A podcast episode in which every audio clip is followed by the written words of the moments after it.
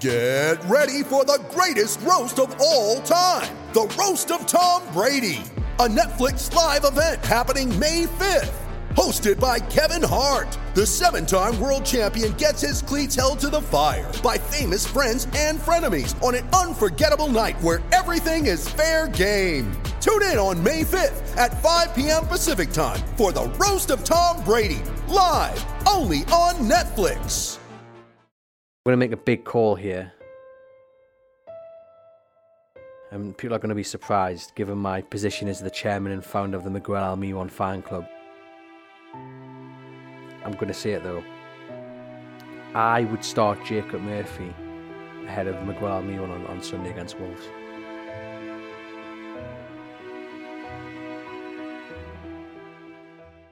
Hello and welcome to the Everything Is Black and White podcast. It's the Monday show with me, Andrew Musgrove, and our Newcastle United editor, Aaron Stokes.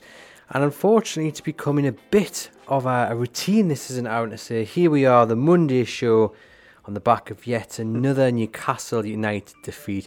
I guess in one way, it's testament to how well they've done that. It was a rarity before about three or four weeks ago. But it's another one that really stings. Of course, losing 2 0 to Manchester City in the grand scheme of things isn't the worst result in the world. Man City clearly one of the best sides in Europe. However, when you are handing Man City goals on a plate, it stings a little bit more than if you were beaten by proper quality. Yeah, look, I think you've hit the nail on the head there. I think if you zoom out, look at the results solely as a, you know, 90 minutes of football, you can't be too disappointed that they haven't taken anything away from the Etihad. Um, as you say, you know, one of the best sides in the world. It is obviously a little bit worrying that the same sort of pattern is repeating. We saw it against Liverpool, Manchester United, and Manchester City, where Newcastle United are getting a few really good chances and just not seemingly being able to finish them. But um, yeah, positive negatives. But look, we didn't know how good we had it, did we, at the start of the season when we were coming in here every Monday, reacting to wins. But yeah, hopefully they can start getting back on that uh, that winning streak sooner rather than later. I think more than anything, it's just it's just really frustrating because yet again, Newcastle really uh, are their own worst enemy in, in many ways because they're creating chances but they're not putting them away. And then at the back, where they were so strong for so long, careless, basic errors are just creeping into the game. Kieran Trippier, unfortunately, guilty again against Manchester City of giving the ball away in a proper dangerous area. And then Newcastle couldn't react, and, and Bernardo Silva ended, ended up scoring the goal. It's really frustrating, eh? Because they're basic errors which you shouldn't be doing in the Premier League, but also because of how good it was, you know, before before the World Cup. Yeah, I, I think you know I know it was a change back forward on Saturday because obviously Fabian Schär had to come out, but um, the defence just don't seem to have the solidity that they had three or four weeks ago, and was was too much put on this um, clean sheet run? Was it on the players' minds too much? Did we mention it too much so that now they have started conceding? It was a bigger blow than it needed to be. I, I don't know, but I, for whatever reason, the defence aren't. I'm going to I'm going to disagree with you there because, as I said right at the start, if it was proper quality or just you know, just a, but it's just the errors. The errors are what are so frustrating because you look back, it, it the goals are conceded in the last six weeks or so you would say all of them have pretty much been avoidable and you know and by what I mean by that you know they're not 30 yard wonder strikes they're not Peter Beardsley running through and, and put one in the top corner these are goals which you know three months ago when Newcastle United were not conceding again on Saturday giving the ball away in such a dangerous area instead of just putting it in a touch or whacking it up the field it, it's inexcusable and you know you, you can talk about putting too much pressure on having a good run where you're not conceding too many goals, you're keeping all these clean sheets. I get that. I get that. But that doesn't mean that you kind of go, ah, well, you know, it's one straight pass or it's he's let his marker run once. You know, we'll, we'll get over that because these are the things, basic things, which you should be doing in the Premier League. Yeah, I think I think Saturday was two very much avoidable goals. I think the first one, and look, it's easier said than done, and I'm not a professional footballer, but you've got to try and put a foot in on, on Foden, and I think they were scared to bring him down, they were scared to, you know, try, I mean, Foden is obviously so quick. A wicked deflection, which, you know, might might have changed Pope's ability to save it. Second one, as you say, it's inexcusable. They, they were sloppy in possession throughout that second half, and, and that goal pretty much summed it up to give it away. You can't give City chances like that, can you, at all? Because they're just going to gobble them up, which is what they did. So um, there's stuff to put right for the next two games, which are now Huge. crucial, crucial games um, to try and get the season back on track. I mean, we could be sat here tomorrow with Newcastle in seventh, which they probably haven't been since you know August. So, yeah, something needs to change at both ends of the pitch. You you, you think? Something needs to change in this studio right now because it is absolutely freezing, isn't it? It's yeah, really really cold. I'm actually shivering. I've put the heating on, but it's just not coming on. It's absolutely Baltic. Goodness me. It's a bit like Newcastle United's uh, goal scoring antics. It's, Yeah. it's, it's, it's frozen. How we're feeling about that because, again, creating chances and, again, just not taking them. And in the Premier League, against the top sides like Manchester City, like Man United the week before in the final, when the chances come your way, you've got to take them. I'm going to be completely honest. I think Howe got it wrong Saturday. I think Callum Wilson shouldn't have started. And I get Howe wants to back him, and Howe knows that, you know, if he comes good again, he's really going to come good, as we've seen so many times. But there was nothing in that Manchester United performance that showed me he should start it on Saturday. And Isak, again, keeps coming off the bench. What more can he do to start? Whether that's in place of Wilson or whether that's on one of the wings or behind him. I think Howe got it wrong, and Newcastle had chances Saturday that they really needed to take. I mean, the Wilson of old absolutely gobbles that chance up, doesn't he? In the middle of the penalty area where he, where he mishits it. Um, Longstaff, you know, probably took one touch too many in his chance in the first half. Uh, Isak's had one when he came on. I think Howe got it wrong with, with his selection on Saturday. Why is he sticking with Wilson? Because you, we, we talk about loyalty, and you know, you, many maybe would have thought he would have been loyal to, to Ryan Fraser, but of course that's gone down down the other route, and he's now training within twenty one. So it's not like the loyalty to the old Bournemouth players, is it? Is it loyalty to? I don't know, to him thinking Callum Wilson's just got the ability and one goal will set him off again. I mean, like you say, you were sitting here thinking, well, what more can Alexander Isak really do? He, he, again, he's done more in his cameo performance than Callum Wilson's done in what, 60 odd minutes that he had on, on, on from the start. And I, I just think the loyalty, you can look at it both ways. You can say it's, it's a good and bad thing, you know. But we're now at the stage of the season where really sentiment can't come into it. You know, Newcastle United are in this kind of downward spiral. They've fallen from fourth. You know, they, like you say, results they could end up in seventh by the time that they, next play. Wolves are on a high. You know, the tough tough choices when it comes to selection has to have to be made for the next two games. Obviously, starting with Wolves on, on Sunday. Yeah, look, you, you've just said there, you know, Howe is maybe hoping that he gets one goal and, and it, you know, springs him into life. But he scored against West Ham, took the goal really, really well. And since then, we've had three performances where he's been completely anonymous off the ball.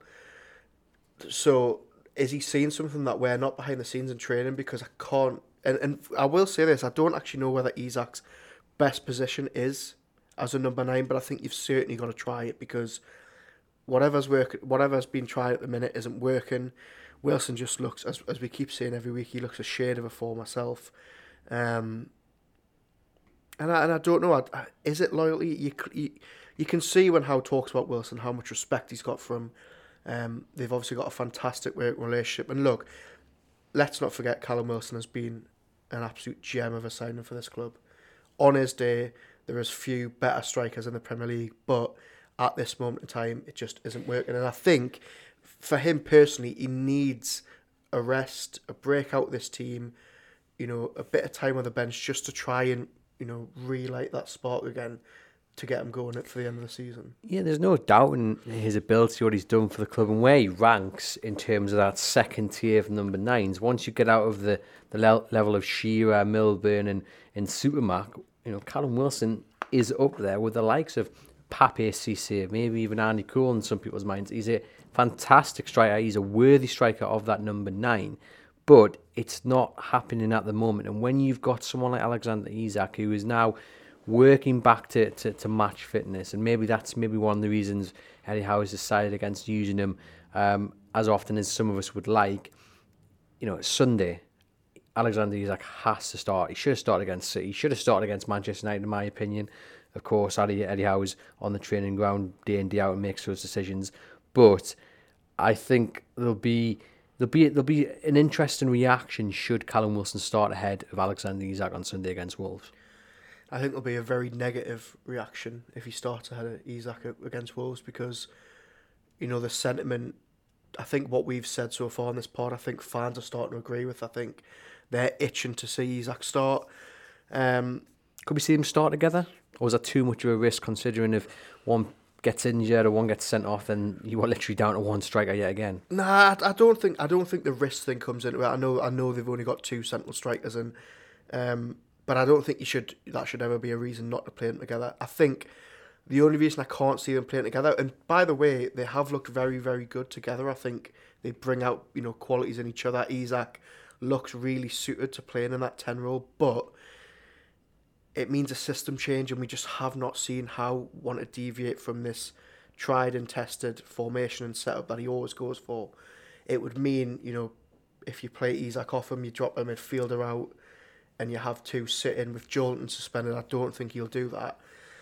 As I've said, I think you need to give him a run of games in this number nine position to see whether that is his position, whether he can make his own, or whether you maybe need to start thinking about changing it and playing him elsewhere and potentially playing the two of them together. But again, it is it's it's it's two answers, and it? It's it's one what we as journalists, as as fans think should happen, and of course it's Eddie Howe. So Sam asks there, do you think Howe will be tempted into a change of system? I don't.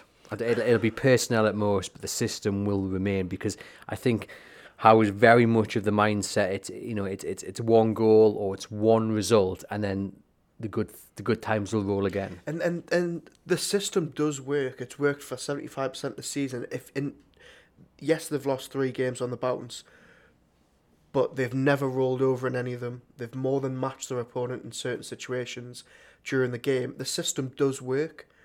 I mean, it, on another day against City, they could have snatched a draw on Saturday fair play, the cup final was probably taken out the hands because of two goals in six minutes. Liverpool, you know, even with 10 men, they could have got something from the game. So the system is working. Um, so I, I don't think he changes that you know that sort of four three three that we've seen. And I guess you know the the, the defense is as you say that the system is working. It, it he can't do anything other than send the players on the pitch. You know, in those ninety minutes, it's down to the players to to put the ball in the back of the net. Joelinton should have had a goal. You know, luck also plays a big part in it. It's down to the players to seize the opportunities. And like you say, for the large part, the system is working. You just wonder whether now is the time, well, it is the time, in my view, for personnel change. And I actually don't just mean up top as well. I think, I think, I th- and I'm going to make a big call here, and people are going to be surprised given my position as the chairman and founder of the Miguel Almiron fan club. So I'm going to say it though. I would start Jacob Murphy ahead of Miguel Almiron on, on Sunday against Wolves. I think the last two appearances by Jacob Murphy, I know he's only what probably been 45 minutes uh, between uh, both in the final and then the last 30 minutes against City. He just looks like the only man who's putting the ball in the box. Just looks like the only man with any end product. Mm Uh, you know what it is. You're not the fit, you're not the only person to say that. I mean, I got a text from a good friend of mine after the game Saturday and said the same thing. And I don't think there's any denying Jake Murphy has been very good in his last two cameo appearances. He he did you know try make things happen in the cup. Finally, he was good on Sunday on Saturday. Sorry. Is it is he really the man to solve? But something something has to change, and and is it just Wilson no. out and Isak in? It, it, because there's other elements that aren't working. And look, I'm a big, big fan of Miguel Almiron. You know, I know we jest about the fan club, but I, I literally am. I genuinely am a massive fan of him. But I just think, you know, maybe it's time just to take him out for just this game, maybe, and he can come on as a sub. And I just think Eh, something something has to change because it's not working across the field really in terms of that end product. I'm, I'm not I'm not disagreeing with you on Almiron. I, I do think maybe he could also benefit from rest. I would really like to see Almiron actually as an impact sub because he's got so much pace and so much, you know, he puts so many yards in. I'd love to see him, you know, actually having a go at a tired defence. I just don't think when you, I don't have the stats to hand right now, but if you look back the last four or five seasons, how many assists and goals has Jacob Murphy got? I don't think he's the answer. And for that reason, I think Miggy probably keeps his place. I, I would personally like to see him maybe have a bit of a rest. Do you stick Maxi on the right? And I know we haven't got to Maxi yet, but I would have also started him on Sunday. I think it was. Is there something going on behind the scenes with Maxi because he had a very uh, well, he had a decent cup final. He had played a very good game against Liverpool. You think he's maybe starting to come back to form, and he's the one that gets dropped Saturday. I'm not sure. I think he should have started Saturday. I think Isak should have started, and I would like to see Miggy drop out. Gordon, I was surprised to see him thrown in from the outset, but he's an option that he could maybe play on the right. It's it's a good headache for Howe to have, but you just we can't sit here and we can't say we're confident he's going to change it Sunday, and that's annoying because the players that are in favour stay in favour, and I think it, when it's not working, they should mix it up a bit. Yeah, I think you can literally, eh, from Howe's point of view, maybe only see two changes. One that's well, th- three maybe. One that's enforced in terms of Joelinton suspended. Isak comes in, but even that, I'm not. I'm, I'm not entirely sure that's 100 percent guaranteed. And then if Schär's fit, I can see him coming back in for for Lascelles. Just on my point about Murphy, I mean, I'm getting some absolute pelters here in the comments. Uh, Truel says Murphy plays well when he comes on as a sub, not as a starter. Derek says you've lost the plot. Seriously, Murphy for Miggy. Uh, John says Almiron is a top scorer, man. We need to bring in Targett on the left, which is the other change I think I would like to see as well. So we have, uh, but we have more options rather than just down that side. Uh, but Ben says Miggy is too predictable. So maybe, maybe, maybe my my my you know change has got some fans. They're too predictable with no right foot, which also limits the chances uh, for the strikers. But yeah, I just think for that game, you know, you're going, in with all due respect against lesser opposition. Maybe the likes of Miggy a little bit tired. Take him out, bring him on in an hour if you need him, and then you can maybe restart him uh, in, in in the game after. But I just would like to see Murphy. I think he's earned it over the last the last couple of games. Uh, nah, just I, I've got nothing against Jacob Murphy, but I just think, as, as some of the comments have suggested there, turning to Jacob Murphy as the man who's trying to get your season back on track. I just can't see it, and I just think he is so much better coming on as an impact sub than starting, and I just think his record over the last couple of years, you know, is proof for that. So I would, I wouldn't be, you know, too upset to see Miggy drop out, but I, I just don't think Murphy's the man to to, to change this team. To kind of phrase says, I'd use Murphy as a wing back if we're chasing the game. Well, fingers crossed, kind of phrase. We're not in that state on, on Sunday where we're chasing the game. It's interesting on the other side. We mentioned Maxi. Should he started against Manchester City, one of the better players in the final? Um, I mean, there is there is an argument. Maybe you could see Gordon drop into the midfield in place of Joelinton, although Joe Willock is back and again didn't do anything wrong in the, in the, the brief cameos we've had since his injury what happens in that? Let, let I guess we start with the middle three because if you're picking Joe Willock, which I think you will be, yeah. it's then between Gordon and St Maximin for that, that place on the left. Yeah, I think I think it's a good option to have Gordon as, as potentially as attacking midfielder down the middle, but I think I would have to go Willock, Longstaff, Bruno Sunday. I think it's proven this season that it's worked. Um, I can't see how making a drastic change in those midfield three when Willock's came back and, and he's and he's back to full fitness. So that would be my three. Maxi, as I've said, I, I think he should have started Saturday. I would definitely start him against Wolves. I think it's it's a perfect game for him. Um, Is there a change at left back then in that case? Is Dan Burn out and Matt Targett in? Um, potentially, I, th- I think the lack of minutes for Targett is maybe a bit concerning. I'm surprised he hasn't had more. I know obviously he came off the bench against City, but you know only for a brief period. If he is fully up to speed behind the scenes, I would like to see Targett brought back in. We, we've mentioned it before in the pod about they don't create enough down the left. We see how much Trippier does down the right. There needs to be a similar sort of thing from fullback on the opposite flank. Um, I was actually quite surprised to see Lascelles come back in. I was surprised he didn't maybe move Burn into centre back and play Targett. I don't know whether he's maybe a bit hesitant about playing Botman at you know the right of the back too. But um, yeah, I, I, again, I, I wouldn't be too upset to see Targett brought back in as well. I think this system has worked for a long time. They've had a fantastic season. It's starting to dry up at both ends.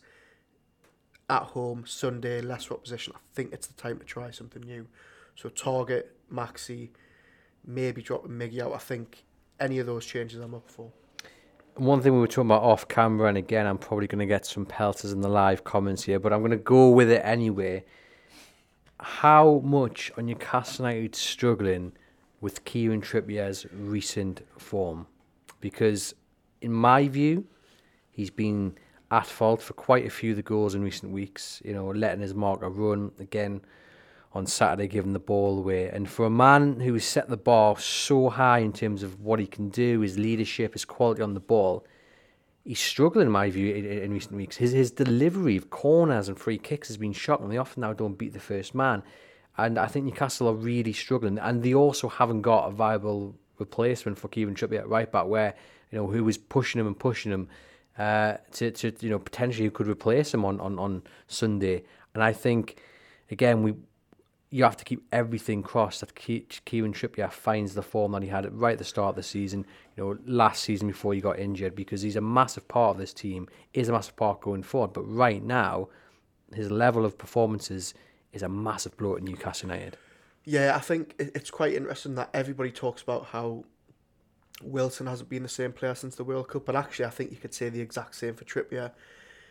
Undoubtedly makes this team better you know, his leadership is, you know, unrivaled in that start 11. But as you touched on, you know, he just seems a little bit off the pace. I think his recent performances have dipped below what we've been used to. You look back at some of the goals they've conceded from set pieces recently. West Ham for Paqueta, it was his fault at the back post. Bournemouth, he should have done better. Sunday, uh, Saturday, when he gave the ball away for, for Bernardo's goal, I think he, I think it's been a long season for these players, and I think going to World Cup, him and Wilson have clearly came back, um, and it's affected that club form. And as you've touched on there, the only problem is, is you know, I personally, I wouldn't like to see Manquillo back in from. I think it, it would just make the the level of the team drop. Ha- Harrison Ashby can't get in the team.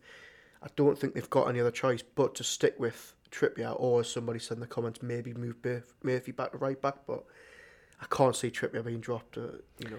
No, I can't. But then that maybe also is is another, you know, note of, of, maybe the issues is that not not necessarily you know specifically on on on on Kevin Trippier, but in, in general, you know, they are lacking options to to to who they can switch in and switch out. You know, if someone is having a bad run, you know, or do they really have the option to take players out? And really the answer the answer is no. They don't have a viable option for Kieran Trippier to take out, and across really across the, the the squad, you know, there's not much option. They've got pretty much their full squad now, except Fabian Schär as well to choose from.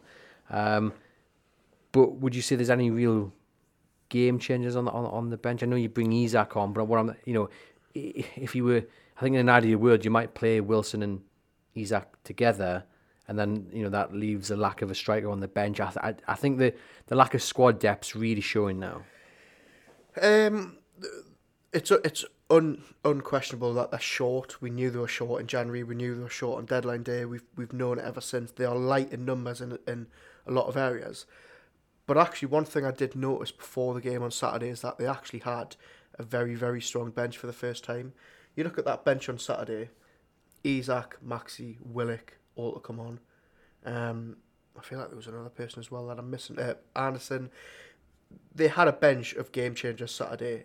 Isak Willock, and Maxi all come on at the same time, and instantly, you know, they could have actually equalised at that moment, and a moment later, City go up the end and score. So actually, let's just say, in a hypothetical sense, Isak, Maxi, and Murphy start on Sunday across the front three all of a sudden you've got Gordon, Wilson, and Miggy to come off the bench. They do have a much much stronger team um, in terms of their bench than they had, but it's undeniable that they're short still. That midfield, I mean, Joelinton obviously missing two games. Should anything happen to Bruno, obviously touch wood, it doesn't. They're, you know, they're drastically short.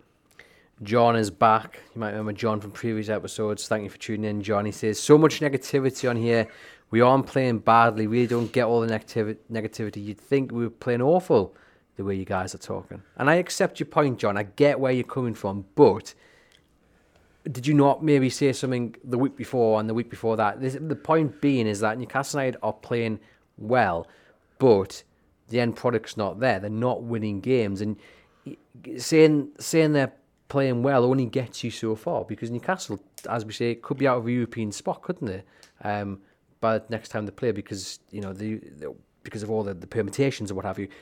You know, how far does that get you? Yes, they're playing well, but you know they're not winning games. Yeah, and if I'm completely honest, I think we've been fair in this podcast. I think we've talked about the positives. We've said that on a different day they could have had a result on Saturday. They played that well. Obviously, we've touched on Liverpool as well. How they really should have gotten something from that game, even with ten men. So, you know that only gets you so far. We've seen three defeats on the bounce. You know their form is, you know, the worst it's been this season in terms of results. Uh, yes, we can try and put the positive spin on it, but the truth of the matter is they're sliding down this table, and something needs to change to get them, you know, back in the hunt for the top four. It needs to be goals. And on that, we'll hear from Eddie Howe now speaking after the game against Manchester City, where he was asked whether he's concerned about the lack of goals in the Newcastle United team at present. I'm not going to lie and say it's not a concern because, of course, it is. But I think if you're cre- still creating them, and we did today, and not not in abundance because you're playing one of the best teams in world football, but we, we had the moments.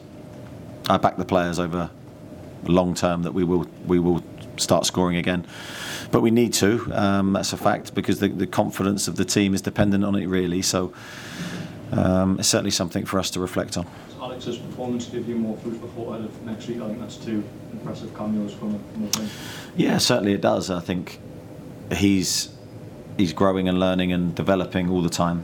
I was pleased with his introduction. I was pleased with all the subs impact when they came on today, uh, and that's a good sign for the future for us.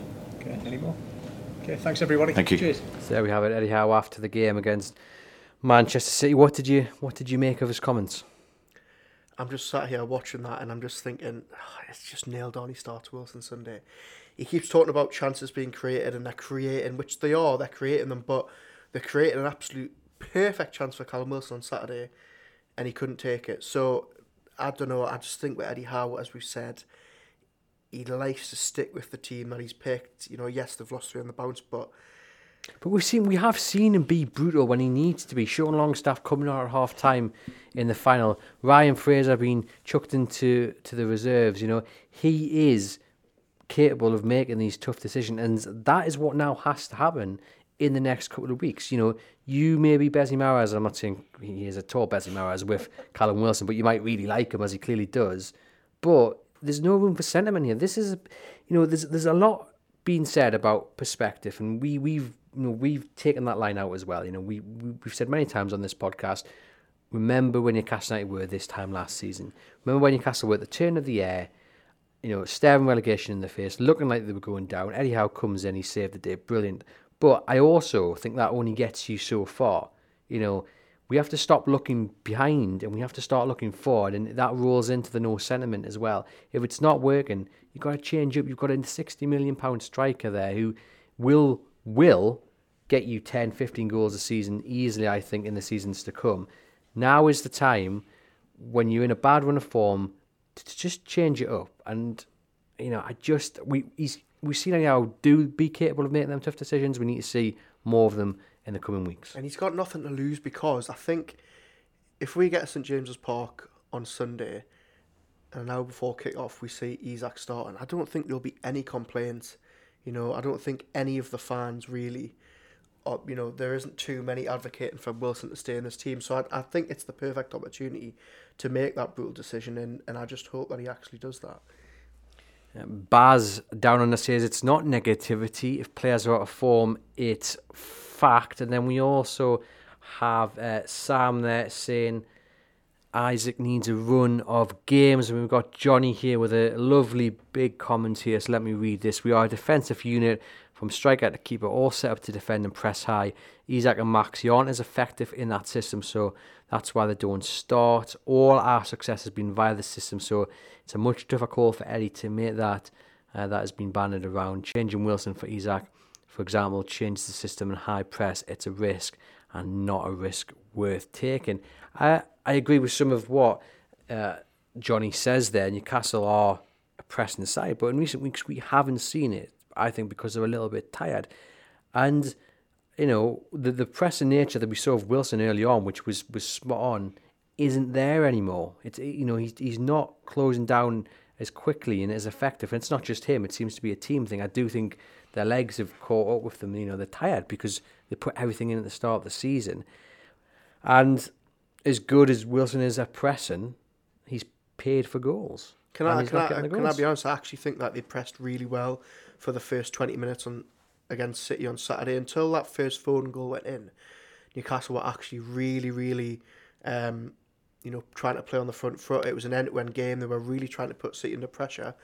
Um, but as you said, I just don't think they were able to do that for the full game because, you know, yes, maybe they are tired as a group. Maybe you know the game just slipped away from them. Um, but I actually thought, you know, one of the, the the viewers clearly want positives, and that's a positive that I definitely thought from Saturday was was the way the press City early doors. Johnny says it's not a worth, not a risk worth taking against Liverpool, United, and City, is what he said. I missed that bit off the comment, so I do apologise there, Johnny.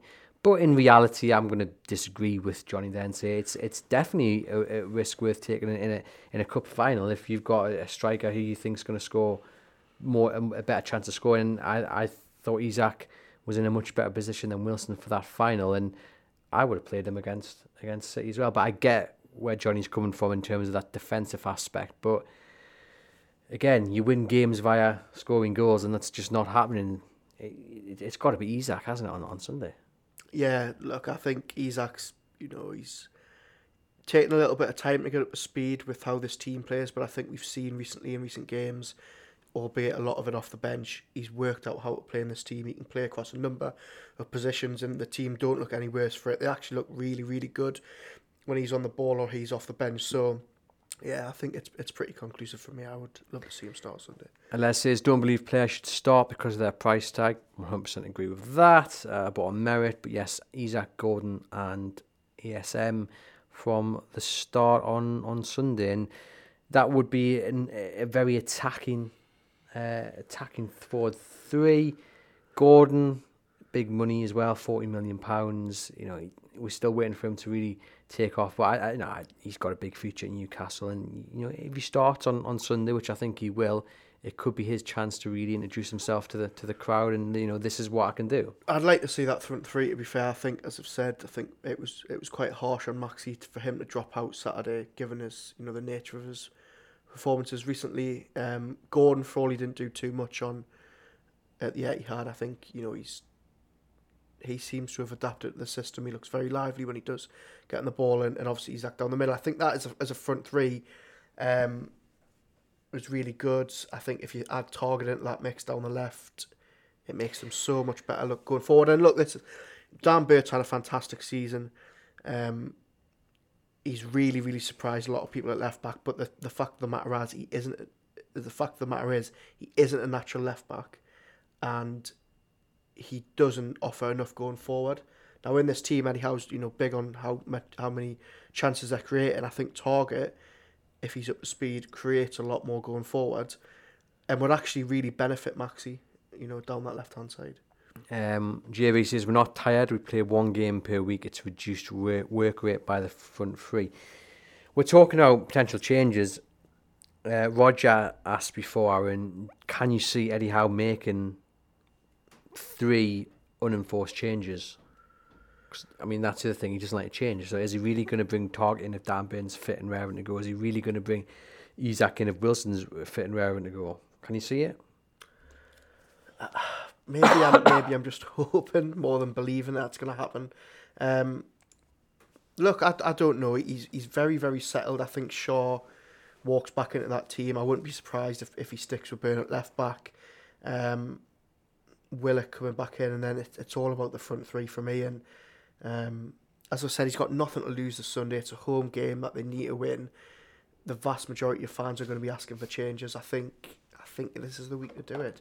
Whether he will it is, you know a different thing. Sorry, I'm chucking my mobile phone away there. I'm just uh, getting a handkerchief for wipe my nose. Um, the kind of phrase is play, target, get some goals, and then big Dan Burn on to see the game out. John, uh, job done. Simples. Well, there we go. Maybe you know he can go in and tell Eddie Howe that or her uh, to kind of quiz. I'm not sure. Uh, but um, what else have we got here? We got Johnny saying, "Put." Well, there when I can manage to f- click the comment there, we got Johnny saying, "Put Targett in versus Wolves," and I think the dynamic massively changes. We are far too predictable down the right hand side. I think the consensus in the comments is Isak in, is Targett in, uh, is Allan St. Maximin in. So, you know, I think that is generally what people are, are going for, which you would think Gordon drops out in, in terms of what our listeners and viewers are saying here. Um, I, I, yeah, I do think Targett is a must. I, yeah, I, if if he's if he's match, I mean, he's not going to be match fit, is he?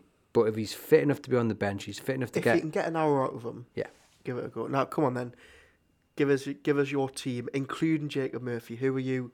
If you're Eddie Howe, Eddie Howe's out sick and you're the gaffer Sunday, who are you picking? Nick Pope, Yeah. Harrison Ashby. No, I'm, jo- I'm joking. I'm joking there. Uh, Nick Pope, Kieran Trippier.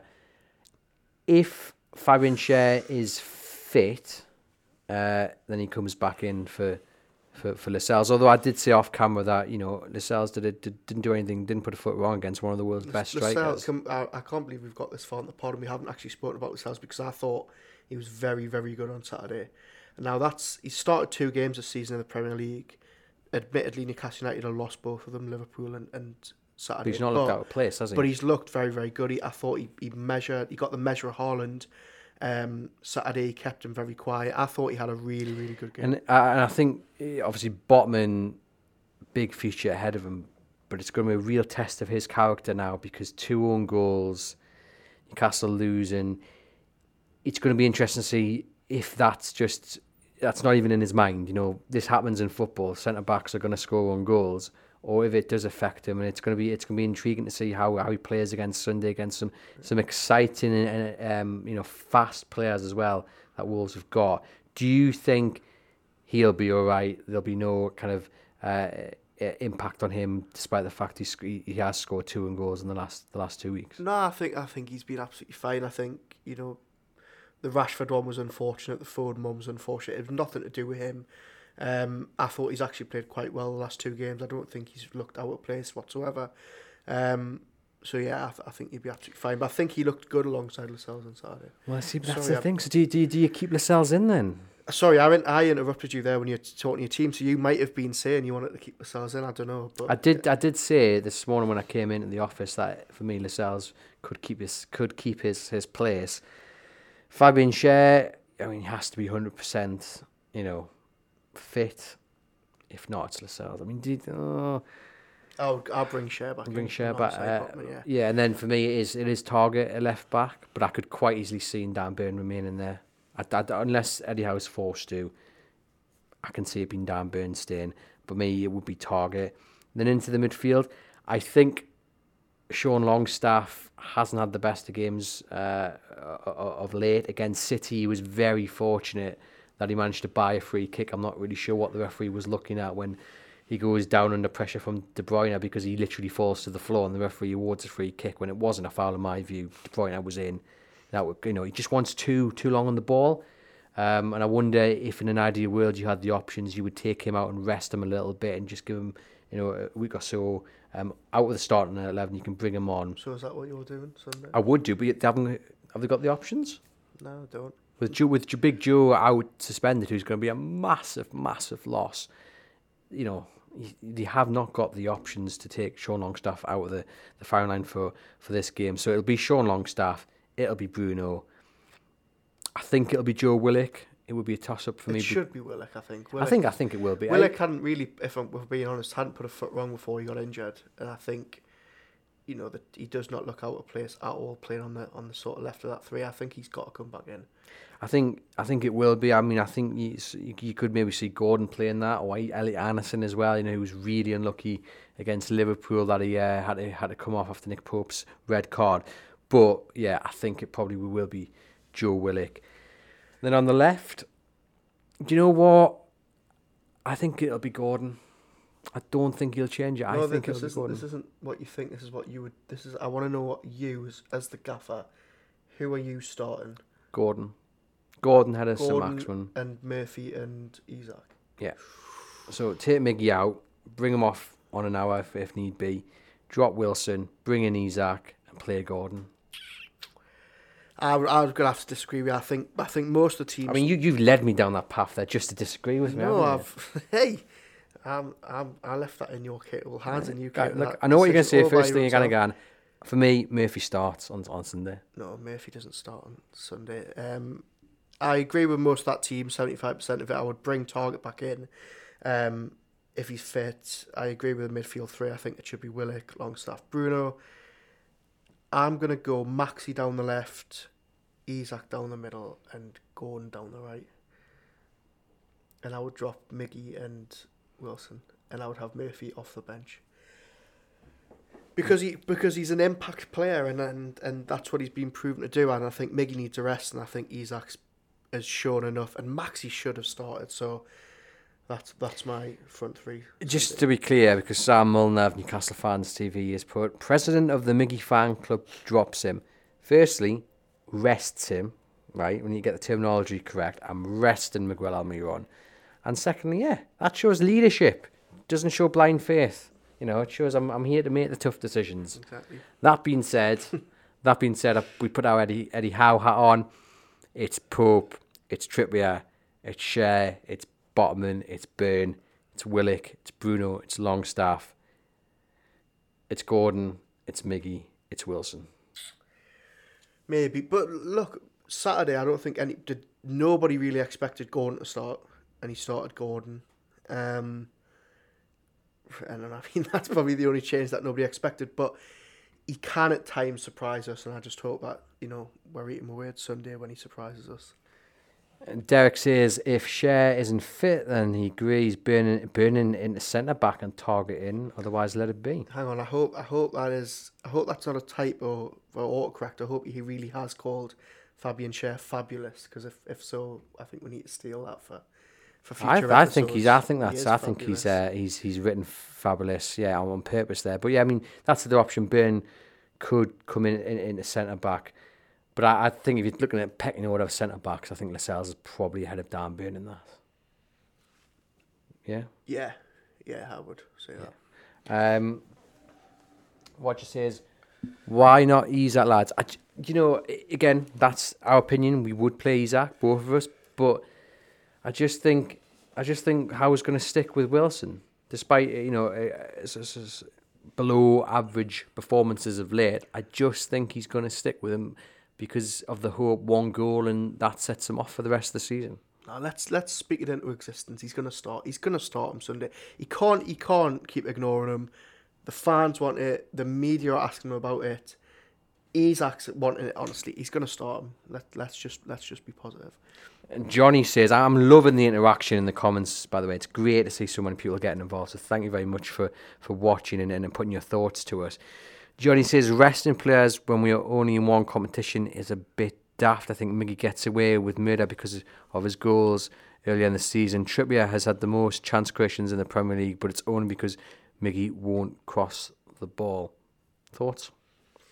Yeah, I think I think Miggy is becoming a little bit predictable in in his current form. I think we all know that he obviously doesn't go down the the channel and cross with his right. He likes to lay that ball off to Trippier a lot, who who's you know whipping a lot of crosses in. Um, and I think teams might have worked out that when he goes inside, he's looking for Bruno, and he's, it's the give and go. So he is just becoming a little bit predictable. He can't you can't doubt you know his energy and his work rate and what he does off the ball. Um, and look, if he starts finding you know the type of form he showed before Christmas, he keeps his place. But I just think you know he's maybe one that needs a rest. Um, Geordie Tune for Life says that the, the, the webcam's out of focus. So I do think we're having a few connection issues, which means that if you're watching live, it might be a little bit blurry. So I do apologise for that. But then you don't really want to see our ugly mugs anyway. But um, if you listen later on the podcast, the audio will be crisp and lovely for you to hear while you're um, enjoying the brew. Johnny says, great show, by the way, lads. Thank you very much. Thank you for everyone who tunes in live and listens later on the podcast. It is much appreciated. Um, we do seem to be you know, a bit down in the dumps, losing the final, you know, losing to Liverpool, losing to Manchester City. The league table doesn't make for, for good reading. You can say Wolves did us a favour beating Spurs, but then Wolves are next to St James's Park, so they're going to be on the high. So is it really a favour? Liverpool thrashing Man United 7 0 makes us feel even worse about the final and the opportunities we didn't take as a, you know, you know, Man United were not unbeatable. We just didn't really go up the level to, to test them. Give me uh, give me some positives, Aaron. Um, they've got two games in hand on Spurs, who are faltering. Massive result that they got beat on Saturday. Um, Isak is looking very, very good whenever he's playing. They've yes, they've lost three games in a row to big teams, but they have not looked out of place one bit against them. Um, and and they're not in Europe, so they've got long break. Liverpool, Manchester United, all these teams that are around them still in Europe. Hopefully, Tottenham beat Milan tomorrow or Wednesday, whenever they play, so that they just you know sort of keep playing in this competition. There's reasons to be positive, and I know that you know viewers are saying that we're being negative. There is reasons to be positive. One, they're sixth in the table. They've only dropped out of the top five for the first time since October after yesterday they're still well on course to qualify for, if not the Champions League, the Europa League, or the Conference League, which I don't think would be the worst thing in the world. I would love a stint in that competition next year. The perfect building block if you finish sixth or seventh, whatever it is you get in that competition.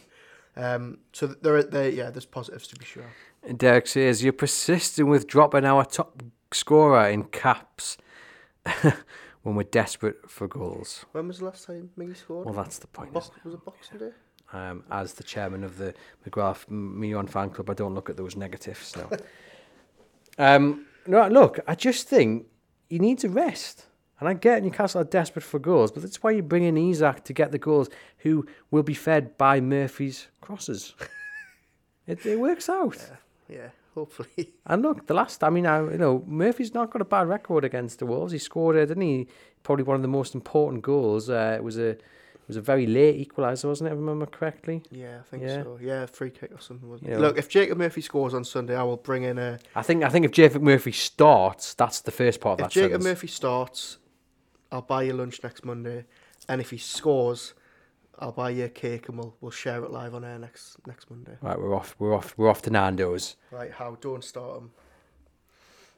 Other uh, restaurants are available. Um, Tune Coin Phrases. Uh, Coin Phrase says, "I think Willock will shine again." Um, we've got Joe saying agree on on Miggy's agreeing with Derek. I think you know, uh, and not with my uh, suggestion that he's rested. Uh, JB says Miggy scored at Bournemouth. Yes, of course he did. Uh, Geordie's Tune for Life says, yeah, he scored at Bournemouth. How are the lads? Miggy. Uh, Johnny says, desperate for goals, and our right winger has 30 assists in 31 games. Can look at Miggy two ways. Uh, Sam says, Murphy not got a bad record against Wolves. He scored a goal. Well, Yeah, you're just quoting us, but, you know, it's a goal, isn't it? Um, right, let's talk about then um, Amanda Staveley. And she was at the, the Financial uh, Times Football Business Business Summit, Summit, again. She was there, wasn't it last year? Wasn't it the year before? Mm-hmm. Can't remember if COVID screwed the, the, the schedule up. What, I mean, first off, her presence at such an event d- does that tell you just how much? I guess first off, how open Newcastle United is, is, is as a club now. You know, we have a we have a, a corner who is going to go onto these platforms and explain what and where they're going to go, what they've done, how they're going to go forward. But also, it, it shows you the attention on Newcastle United. You know, these big summits, it is a massive, massive deal. They want Newcastle United there, and they want it. They want to understand the decisions being made. Yeah, look, I think you know, very, very unlike that we would have ever seen like actually any of these uh, summits. You know, she's sharing the stage with some you know major players in football and business, which is only a good thing. I thought her comments were, you know, sent the right tone. She's very, very bullish on Newcastle wherever she goes, which is you know can only be a good thing. Um, so yeah, very, very interested to hear what she was saying about you know the multi-club um, structure that they could potentially follow. I know Chelsea are also looking at that as well. Manchester City have, you know, I think got 12 or 13 clubs under their City Football Group umbrella, which, you know, you think in, you know, time Newcastle will have as well. And these feeder clubs below them. So, yeah, you know, very, very interesting to hear what you were saying there. Sure. So, I mean, she couldn't categorically rule it out, but said I, I don't think so when she was asked about potential Saudi interest in, in Manchester United, which is uh, which is which is good news to, to hear in terms of you know the the finance behind Newcastle United. But yeah, I mean the the multi club uh, approach is quite an interesting one. It's worked for Manchester City. Uh, I mean, what benefits do you see if indeed they do go down that route for Newcastle? Um, look, it's you know as you say, City have, have had wonders. They've got you know clubs in Australia, Spain, America. Um, you know they share coaches. They you know they're very good. You know positions for to loan players out in. Um, it's just a model that more and more clubs are trying are trying to replicate now. Um, so yeah, look, I think it'll take a long time to come to fruition. You know, if it happens, these things it won't be overnight. But it's good to see that they've seen it work with Man City, um, and the partnerships that they've acquired there, and and they're going to try and bring them over here. And they have the best people in place to make that work as well. And you know, she's clearly very ambitious. She wants Newcastle to win, you know, the cups in the Premier League and and Champions League. She came on the radio after, didn't she, after the final and said all that. Uh, you know, it, I mean, that ambition can can only be a good thing. But does it maybe does it set your stall out, and you you, you know, if you don't achieve it, then that's an can can you get a negative out of that maybe? Um, look, I, I, don't, I don't think so. I don't think if Newcastle, you know, don't win the Champions League in the next five years, people are going to be turning around to David and going, "Oh well, you know, you said it was going to happen." Remember when you went on here? Remember and... when you went on Talksport and said we're going to win the Champions League? I don't think,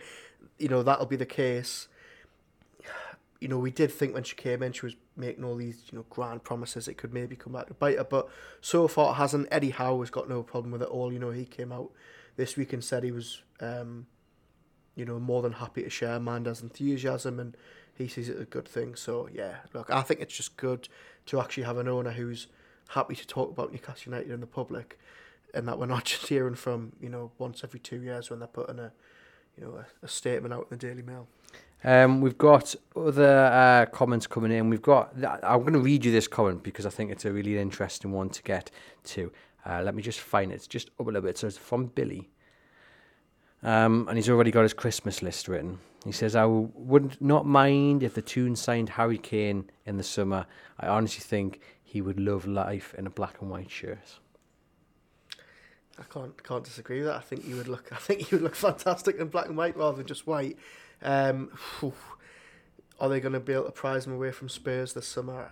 I highly doubt that. But look, I'm sure the ownership will have you know grand plans this summer. So potentially, I think it's it's uh, it's quite interesting, is it? Because we're looking at where Newcastle United can can strengthen in the summer, and um, you know we, we're talking about midfield. We're talking about maybe a, well, clearly a striker.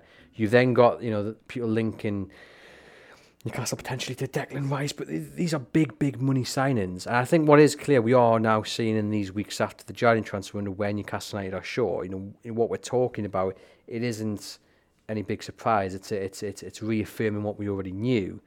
The big question is is just how much money they're going to be able to spend in the summer. They're clearly not going to go after Harry Kane because you know he's probably going to end up Manchester United, or at the very least he's going to cost you 150 million. Someone like Declan Rice is probably going to be what the same. Probably. Yeah. So, it, how easy is it going to be to find a quality player, say like Declan Rice, but for the price tag of Bruno? It's it, it's it's going to be difficult, isn't it? It's it's going to be very difficult. But look, they've they've proven so far this ownership, and you know what, eight, 17 months, that they've you know found a knack of finding finding talents for you know not pennies, but they're not breaking the bank. Trippier, you know, being one. Um, Dan Ashworth is obviously very, very keen to sign young, hungry players that are going to first go into the under 21s or out on loan. Um, to try and stop Newcastle having to actually pay 100, 150 million for players, which is, is a very good model, but also I think what we've seen in recent games is Newcastle actually do need a bit of experience. They probably do need players of the experience of Kieran Trippier to come into this team if they want to, you know, elevate them quicker. Um, but as I say, their track record so far, you know, the fact they found Bruno for 30 odd million, Botman for 30 odd million, these players don't go on trees, but it gives you optimism for the summer that they can, you know, repeat that. Uh, Roger says football fans can be fickle. We are realistic, passion, uh, and knowledge held over a lot of other uh, groups, and their plastic fans. Um, and Ian says he agrees with Roger. Um, what it'll take is a few wins in a row, and we'll be back in the race, and everyone forgets this blip. Antonio doesn't agree with our 100 million price tag for Declan Rice. Um, I think I think he costs more than that. I think purely because of West Ham and how they see him. David Moyes is obviously he spoke to us in the press conference after the West Ham game and said, you know, after Rice had that incredible performance, and he said, if you're paying 108 million or whatever it is for Enzo Fernandez, we're going to want a lot more than that for for Declan Rice. And just finally on, on potential incomings in the summer, I think pretty much everyone would have watched the 7 0 thrashing of Manchester United yesterday by Liverpool and uh, Bruno Fernandes's behaviour in the last 15 minutes or so was, was, was, was an embarrassment in my view, you know, not even trying in one or two of the challenges. But clearly a very, very talented player, one of the best in the Premier League. And I put it to you this morning that is that the kind of sacrifice Newcastle United are going to have in the next few windows? I'm not necessarily talking about the summer, but you know, a couple of years after, where they're going to have to go out and buy if they want to be at the top end of the table, top quality players. But the downside is, is their attitude isn't always like a Bruno. It isn't always like a Trippier. The downside is that they do have these moments, like we saw against Liverpool, where you're sulking. I mean, I, I, I didn't see the clip, but apparently, you know, he was asking why and why aren't I coming off? Mm. Which is, you know, he should be getting fined for that, in my view. But is that the kind of sacrifice some Newcastle may have to make in the future, where you do have to give a little bit on the on the, on the perfect attitude, but you are going to get a top quality player? Potentially, and you know, Eddie Howe's tried to stick to this model that you know the personality comes before anything else. The attitude has been so important for these signings. Um, you know, we saw what Anthony Gordon that you know he's a player that will love to wind the opposition up, and Howe still thought he was the right player. You know, he's clearly seen the work rate there. I think as we progress the next two three years, if Newcastle really want to, you know, start fulfilling Staveley's wishes and winning Premier Leagues and winning Champions Leagues and whatever, they do need that players who have maybe got not that side to them where they're you know stropping like Bruno Fernandes, but their talent is more important. Um, end product because I, I guess if, you, yeah. if you're sulking like you know he sulks there but in the next game he goes and scores two and sets up one and everyone forgets about the forgetting, little yeah. tantrum so yeah, and I think in the next couple of years that will come at Newcastle. I think there will be players who are you know not bigger than the club, but they're you know so talented that we haven't seen the likes of them for years. So I think that's a you know maybe not a problem, but I think that's something we might encounter in the next couple of years. But I think this summer, um, you know, it isn't vital, but I'd like to see a bit more experience, you know, brought into this team. yeah um, Graham says James Ward-Prowse would be a great signing yeah I'm a big fan of, of that one Andrew suggests Kanté from, from Chelsea uh, Andrew Bell suggests Savic from Lazio loads of other people suggesting comments and course um, we look ahead to the to the summer in the months to come. Just finally then on the Man City result 2-0 defeat. Frustrated that it ended that way because again we go back to what we were saying right at the start. Really the goals were avoidable especially the second one you know all of their own making. Someone should just clattered into the Foden as well and then you're just not taking your chances Yeah, frustrating because as we touched on, the two goals were, were very avoidable. Newcastle, you know, at the other end, had their chances to get something. Um, really, really, I think it was disappointing the second goal because Newcastle had made three changes. They were looking very good. Isak had had a good chance. Maxi had a good chance, and City sort of, you know, caught them out at the back and, and punished them. So, um, lessons to be learned. And look, let's zoom out. It's the champions. It's away from home. It's a good performance, but you know they need to get back on track this Sunday.